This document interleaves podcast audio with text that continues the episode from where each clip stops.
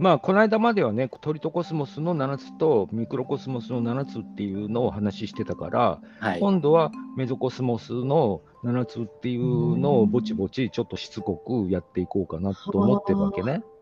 すごい。これそれぞれのコスモスが7つ分かれてるっていうことはハッシーの瞑想法もその7つに全部分けたメニューにしちゃえばすごい数になるじゃん？そうそうですね。だからコーザルボディ瞑想を真面目にやると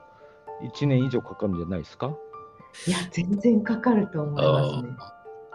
だしいやなんか変なあれだけどその人間地上社会に何か利益のあることでは全然なさそうですよね。大きく見ると、長期的に見るとすごいメリットあるわけよ。それは長期で言えば。目目先だったら、目先だったら全然そりゃ益はないよ。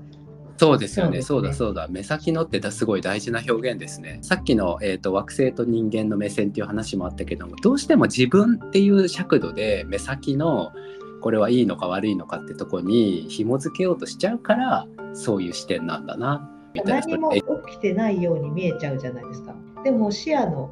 広さっていうか意識の大きさによってこの小さい動きがものすごい大きな動きっていうこととその大きな動きと小さな動き小さな動きと大きな動きっていうのが両方分かるっていうところにいるとめちゃめちゃメリットがあるんですよね。メリットしかない感じ。へえそうかいやちょっとコーザルボディすごいな面白いなアッパーキングダムどんなことになるやらすごい楽しみですね。でもともとそのハッシーがシリウス人っていうふうに見た場合にその階段の守護神って私言ったんだけども、そうするとこれ、これも階段じゃないですか。うん、そうですね、その7つに分けていっぱいやるわけ、はい、で、ウシュマルピラミッドは一応118段なんですよ。はい。118段か。そう、だからそのぐらい数はあってもいいんじゃないの？瞑想の段階。あの、ウシュマルの一番上は、畳1畳分ぐらいの、なんかこう、舞台っていうか、そういうのがあるんですけど、あれを入れると多分119なんですよね。そこは、だから入り口出口のとこなんですかね、119番目は。どこの入り口？先生のあの動画教材の中でも話題になってましたけどそのエジプトのピラミッドは窓を開けてることでどの構成を狙ってるかっていうことが、まあ、はっきり明言されてるようなもんだと思うけどウシュマルの場合はそれがないからっていうのがおって思って聞いてたんですけどあそこに関わってたグループっていうのがじゃあどの構成につながってるかっていうのが複数ある可能性はあるのかなとか想像していた時に今その入り口出口っていう表現はそのいくつかの構成とのつながりっていうのを想像しながら喋ってました。あれはこう関わっている構成が多分かなり数が多いと思うわけ。多いのえーと、内側がプラネタリウムになっちゃってて、でそれはすごい。今のその天文学でいうところのプラネタリウムとはかなり違いがあるっていうかね、エーテル体で見るプラネタリウムなんで、うんうん、なんだけども、その外側の118段っていうのを、またハッシーがいつもやるみたいに、名前を付けてしまって、えー、そのメニューでやってみるのどうよっていう話ね。あでも、確かに、いやなんかハッシーがエクスパンション20をその毎月10年同じことやらないっていう話にちょっとリンクしてきますね。うん、そうもう今108回終わったんでもう少しですよ。あと10段ですよ。いや24年のエクスパンション20がちょっとそういう色合いに見えてきちゃいますよね。ねいや本当にそうかも。えっ、ー、と29度が終わるところで、えっ、ー、と118段いくんじゃないかな。はあ面白いそうかも。いや、ね、本当にそうかも数がぴったりかも。はいうんえー、なんだこれ、すごいな。あそこってね、占い師のピラミッドっていうのと、魔術師のピラミッドって2つの名前があるわけでしょ？おで、占い師のピラミッドっていうのは、要するに読みをやるわけね。うんうんうん、で魔術師のピラミッドっていうのは想像をやっていくわけ。うん、でその作るっていうことと読むっていうことの両方をあそこでやってるっていうことになるわけだから、はい、まあその辺で言うと例えば瞑想の場合もそこで体験しますっていうこととそれによって分かりました。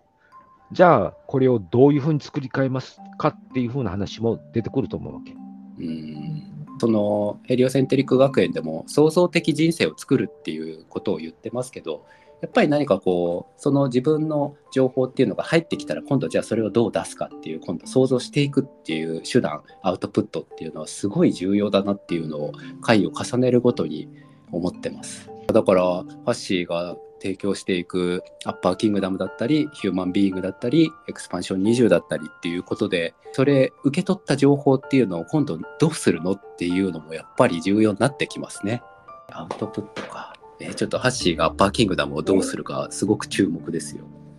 ああいや私もですよ。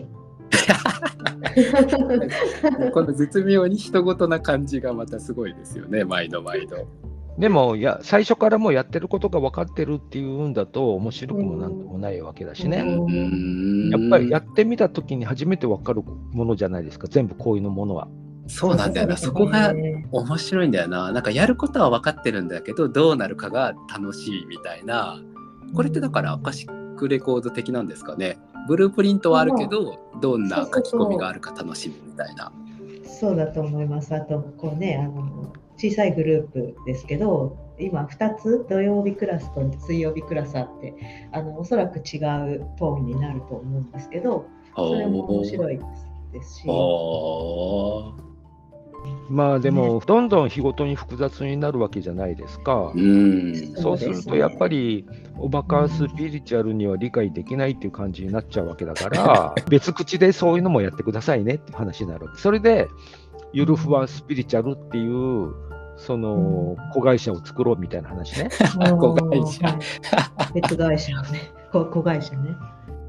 ね、本当に最初のところに飛び込んできてくれる参加者さんっていうのは本当に尊敬しますし感謝ですね。ぐっとくるんですよ。ね、ぐっときますね。部屋の掃除ちゃんとやってるかな？あそうだそうだ。だから始まる前に準備というか、どんどんどんどん声をかけていかないとだな。あと隠れてパン食べてないかな？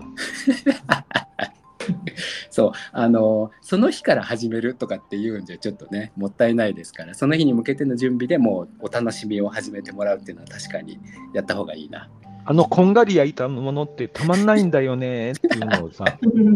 メイラード反応こんがりが美味しいっていう世の中ですよ。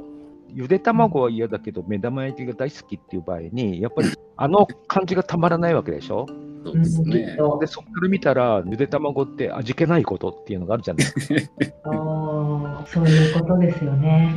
アッパーキングダムいろんなことがありそうだな。いや、あるでしょう。そりゃある 楽しそうだね。いや、はい、そうです。総じて楽しいと思います。